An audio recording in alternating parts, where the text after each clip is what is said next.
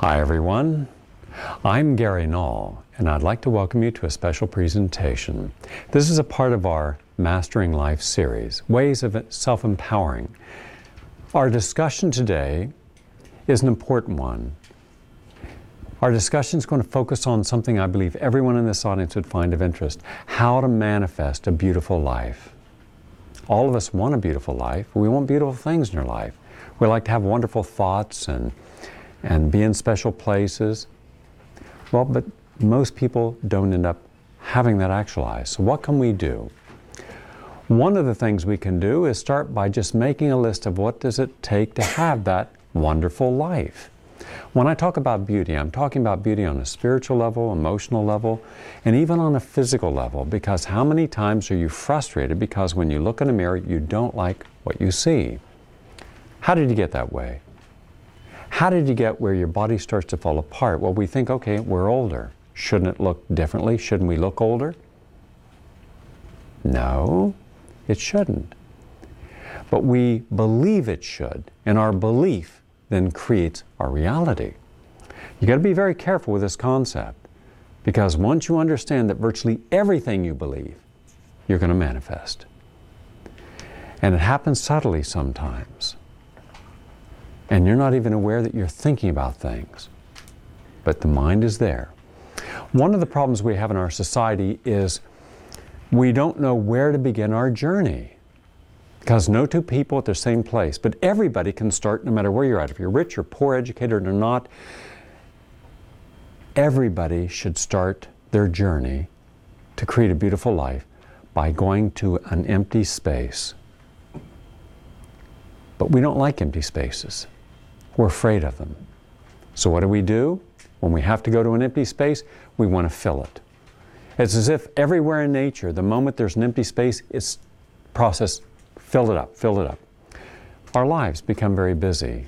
We stuff as much into 24 hours as we can, not always constructive, not always to our well-being, but we make sure that there's no time left. You hold up anything that was supposed to have been empty and take an honest look at how much of what you filled it with is essential to your needs. More often than not, it's not essential to your needs. So how can you start finding a beautiful life if the very things you're filling your life with are themselves not going to allow beauty, but more often than not, allow conflict?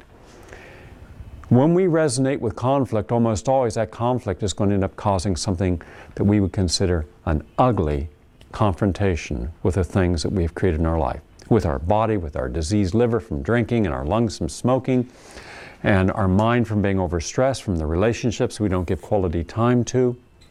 And then one day we wake up and we think, my goodness, I'm out of balance. How can I get happy when I'm not able to get to happiness? So I'm going to share some steps with you. Each of these steps is just a beginning. I provide the question, you provide the answer. If everyone in this room provided a different answer, it could still mean that everyone was right, because you're providing the answer that you specifically need. There is no one answer that everyone's going to benefit from. So just use it as a takeoff place, all right?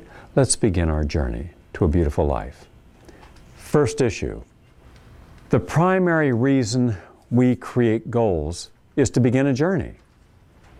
Now think of all the goals that you have created. Our problem is we are goal-oriented. Our goal is what propels us. So we think, if I have the goals, I'll get to where I need to be out here. I'll find that. It's not always the case. It should be that wherever we're at any moment in our life, should be all right. We should be able to say, where I'm at today is okay. But we don't. We have this agitation that I don't really like where I'm at today. I'm not thin enough, or I'm not muscular enough, or I'm not sexy enough, or I'm not thinking enough, or I'm not financially secure enough. I'm not loved enough. I'm not appreciated enough. I'm not respected enough. Think of all the things you think are not enough, but your journey will get you there, you're thinking. I just have to work harder. And then one day you wake up and, my goodness, you have been on this journey and you've wasted a lot of your life and you really don't have a lot to show for it. because you're still not there. And the only time you think you're going to really be happy is when you get there. So the primary reason that we create goals is to begin a journey as if the journey is what's going to give us meaning and purpose. How many times have you ever heard people say the journey is the purpose, or the goal is the purpose, or paying attention to your journey is the purpose? What if neither of those were the case? What if the idea is we didn't need goals? What if we just went to that place of complete emptiness, a place where the only thing that speaks to us is silence?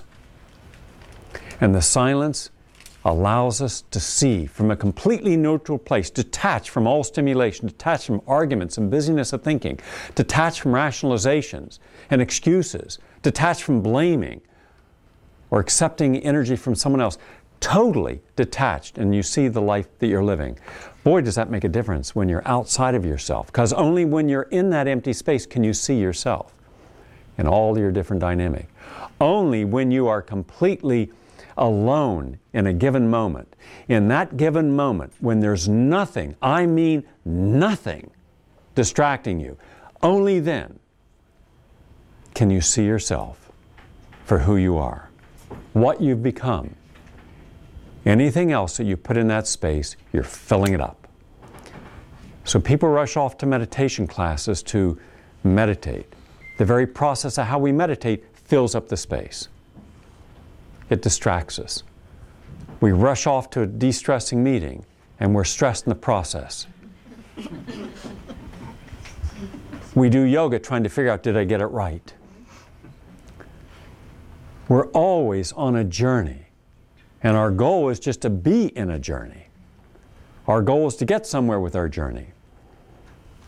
Well, I don't think that many people have really appreciated that the first step in any journey is to stay present. Stay absolutely, completely present. Just be in the moment that you're in. If you can just be present in the moment you're in, then you can look at every single part of your life, every single thing that's going on, every action, every reaction of everyone there. What if you could look at yourself before you said something and then see the outcome of what is going to happen by saying something? Would it change what you would say? Yes, it would, wouldn't it? What if you could see your body a year from now? By just staying present and saying, look at myself. How come I'm not going to have that body a year from now? Or how could I have that body a year from now?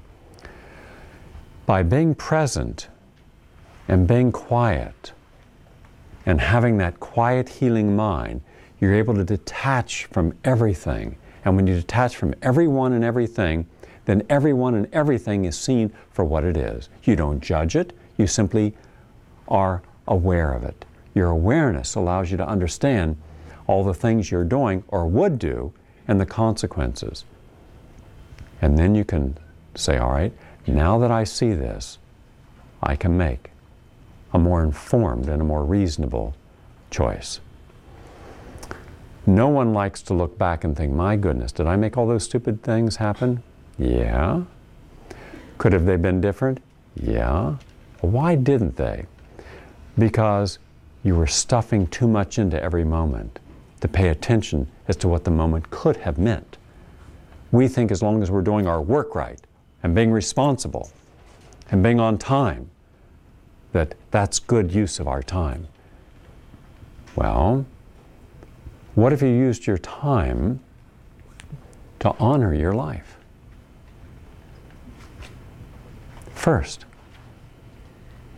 to honor your life, you have to be aware you have a life. We know we have responsibilities. We know we have relationships. We know we have jobs.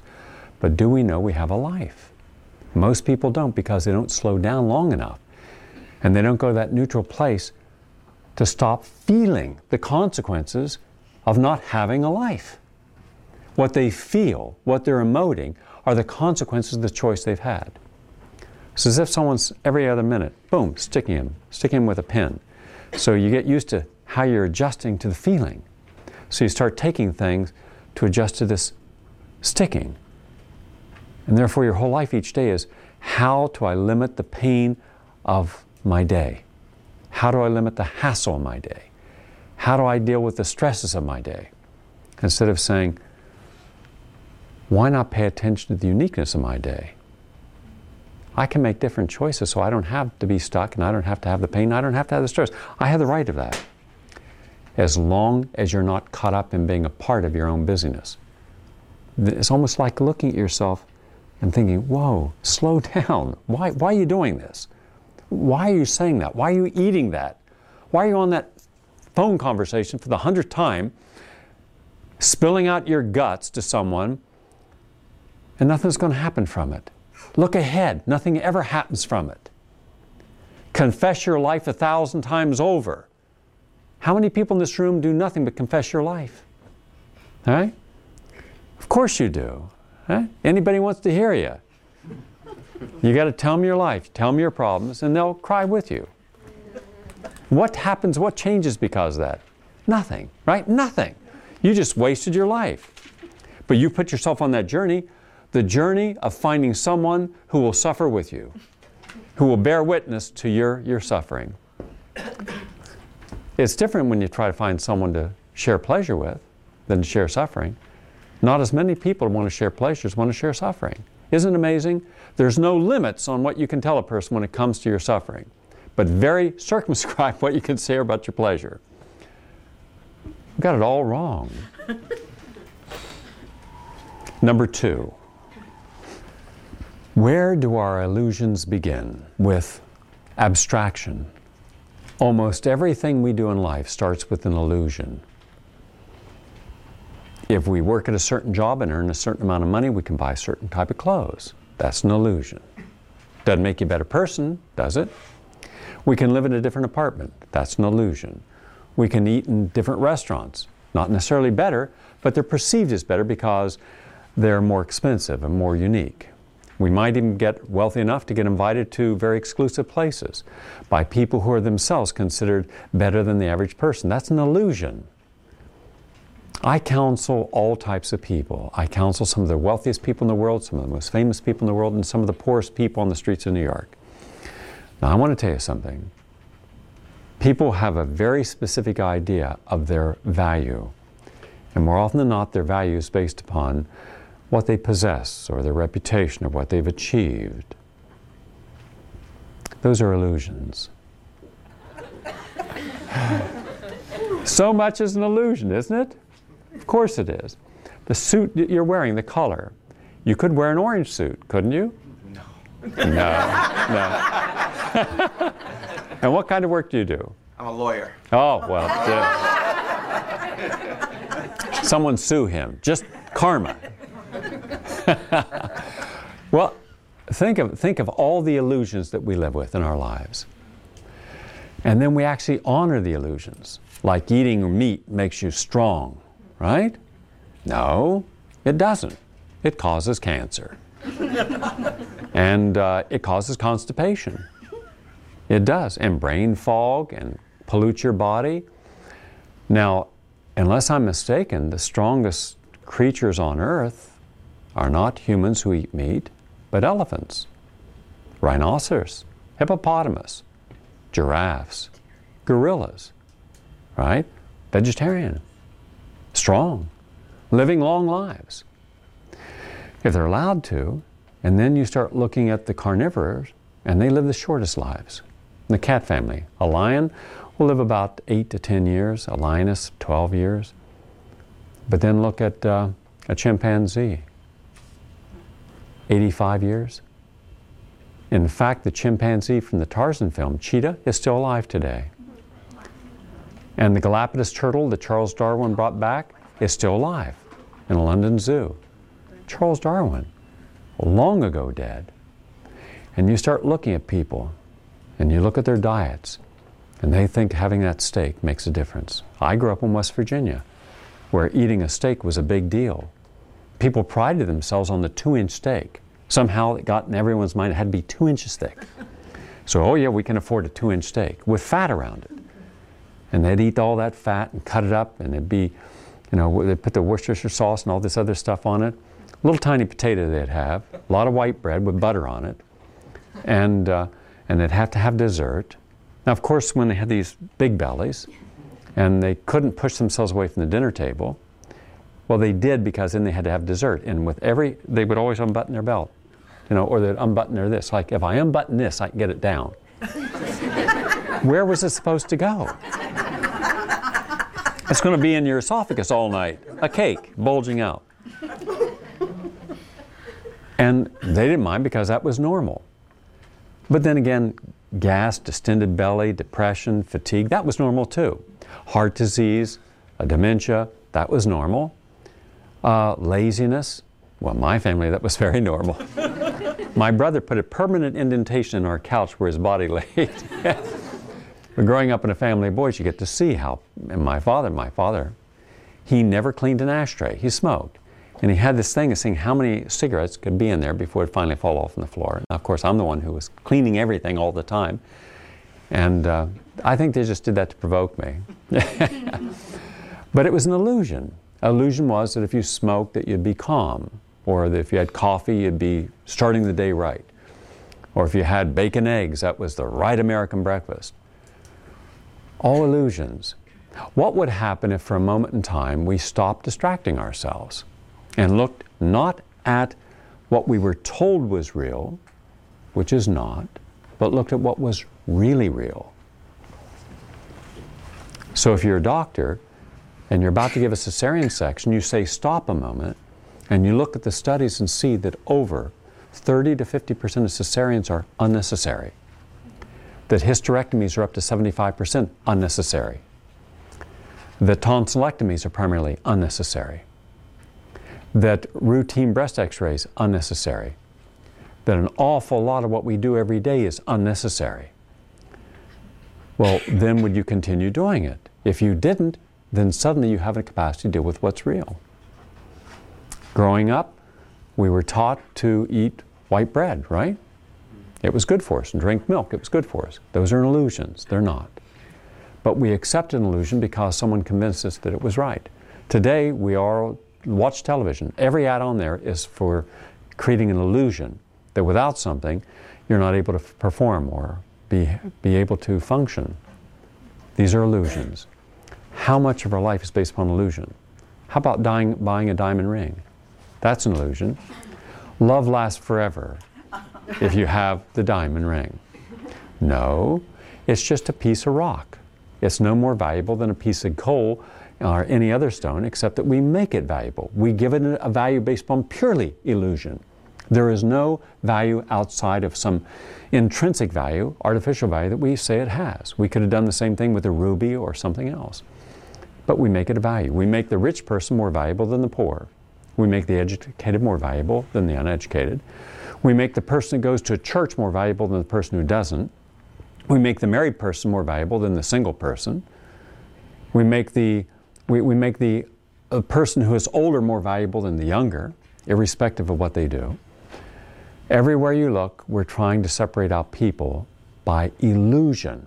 And then you get a collective mindset that people together believe in this common illusion. And it takes courage to step aside and say, how much more of my life can I live that's an illusion? All the time this is done. So step two will help you differentiate what's an illusion in your life, and only you can decide. But when you're at neutral, you can look, and it's like looking into a fishbowl, and you see everything in your life there, and you think, well, that's an illusion. If I do it all over again, I wouldn't do that. That's just stupid. Or I wouldn't do that. Okay, what about making that today? What about stopping all illusion today? Just putting on the brakes and just seeing something for what it is. Think of how that's going to change your life. Number three, all of our content holds conditioning. All of our content holds conditioning. What do I mean by that? I mean the content of what we believe is conditioned to believe it. Because on your own, if you discovered something, you may change your mind. If, for instance, you're on a subway and someone smiles at you and you decide to smile back, the content of that conditioning is, don't look at a stranger, especially on a subway. You're going to put yourself at risk. You look down, you look away, you divert. But what if you didn't have that conditioning? You look at someone smile, you smile back, right? What if you got rid of the conditioning? To get rid of conditioning, you have to realize the conditioning is only there because there's a lot of content and that's put into it. It keeps being reloaded all the time, reloading old messages over and over again. Every time anyone from your life keeps telling you the same thing over and over again, it reinforces what you've already been told. Reinforcing old messages is how we keep people a prisoner to that message. That's why you got to go to neutral. You've got to go in that quiet place so you can look at the messages you've been given and ask yourself, which of these messages are biased? Which of these messages are not fair? Which of these messages lack honesty and objectivity? You've got to be able to get to that place in your life where you can look at something and say, no, I don't believe it anymore. And you disconnect right then and there those messages. Then you begin the process of being free. Next question. Do we listen carefully? The key here is carefully. We all listen. But if we hear something that we are not going to be able to accept, we immediately react. Our mind already has defenses. To get from what I'm saying to what you're listening to is not a straight line. There are thousands upon hundreds of thousands, millions upon tens of millions of energies between my voice and your ear. And every one of the people that's ever been in your life at any level that's had anything to do with your contact, your conditioning, or your illusion building has got to hear what I have to say and vibrate an energy. It's all in vibration. My voice is merely a vibration. That's all it is. Sound is a vibration. And then they have to judge it. Is it something they can accept or reject? So what I'm saying will be accepted or rejected before you even think about it. Because we can block the energy or we can let the energy flow. And everything in life is about constricting or flowing. And how many times in life where we should have flown, should have allowed ourselves just to flow forward, we instead started to bring our energy in. Let me give you an example. When we look at our bank balance and we see that we have overspent, we've spent more than what we have, or we're getting really tight, first thing we do is we start constricting in. We start feeling insecure, that there's a shortage, that we're lacking in the abundance of what we should be able to buy. And it makes us apprehensive. It makes us overreact. We frequently have arguments with other people if they've in any way participated in what we bought that now we're looking at and saying, why do we buy it? We can't afford it. Look at our situation. Or we have people say, look, I don't have a life anymore. All I'm doing is working to pay my bills. I'm living in New York City. I can't enjoy the city because I'm having to work so hard. By the time I get home at night, I'm tired. So I hang out with other people who also live in New York City who are frustrated by what they can't afford, and we share our common fetching. Complaining. Well, who put you here? All right. And why don't you look for someplace else? Because instead of opening themselves up, they start to close themselves in. So the moment any stimulation from our environment says there's a shortage, we come in. Shortage of love in a relationship, shortage of respect, we constrict. We get that tightness in the stomach. You know what I'm talking about. Where something's not right and you feel it. You feel it in your gut. Constriction. You're not going to get tight by relaxing. You get tight from constricting. Headaches, strains in the back and the neck. Constrict. Because we can't control something. We can't control the outcome of things. We can't control people. We look at our circumstances overwhelming. And then on top of the circumstances, on top of everything else that's happening, all those voices going off telling us how we should react, how we should respond. So automatically, we're reacting and constricting. Visualize this. Visualize that you're in a lifeboat. And you're in a rough patch of water. Things are happening in a life that you're not happy about. You have a paddle, but you can't control yourself against the stream. You're trying to force yourself because you see an island and you think, uh-oh, there's what I need. I see an island. The closer you get to the island, it becomes apparent that this is not a lush, beautiful, bountiful paradise. This is a barren little island. But you're thinking, huh, an island. It's something. It's better than nothing. So you put all your energy in getting there. And then when the current's still pulling you away, you jump out of the boat and you start swimming. Now your single purpose is get to security. And you do. You get up on the beach and you realize, you look around and think, whew, I'm glad I'm out of the water. I'm out of that current. Where are you? You look around and it's a barren island. How many times in life have you chosen a barren relationship, a barren job, a barren living environment, barren friendships? Because it was better to choose something in the moment from fear and insecurity. At least it was someplace you didn't have to concern yourself with the current of life. But now the current of life continues to flow. It's going right by you. Every day the current is flowing. All you can do is look at it, be a spectator to it, but you're not in it. What would have happened had you gone with the current? Where would the current have taken you? How many times in life do we go against the current? How many times do we go against the current of our own being? You know you should do A, but you're conditioned to do B. You know you should be open to the moment, but you're restricted, uptight, limited. You go against it. You go against your own internal chi, your own natural self. You go against it. You're fighting it because the conditioned self is conditioned from fear. And anytime you're conditioned from fear, fear will always win out. Always. And then you're on those barren little islands. So for a moment in time, you're protected. From a moment in time, you'll feel secure. But anytime you need to feel secure, it means you're coming from insecurity. And anytime you're coming from insecurity, no matter how much you do, you'll never fill the void. You'll always be empty. But if we get that feeling of being too empty, we'll always take tranquilizers or overeat or keep ourselves busy. Once again, the emptiness of our life we immediately have to fill. We can't stay with it. We got to fill it.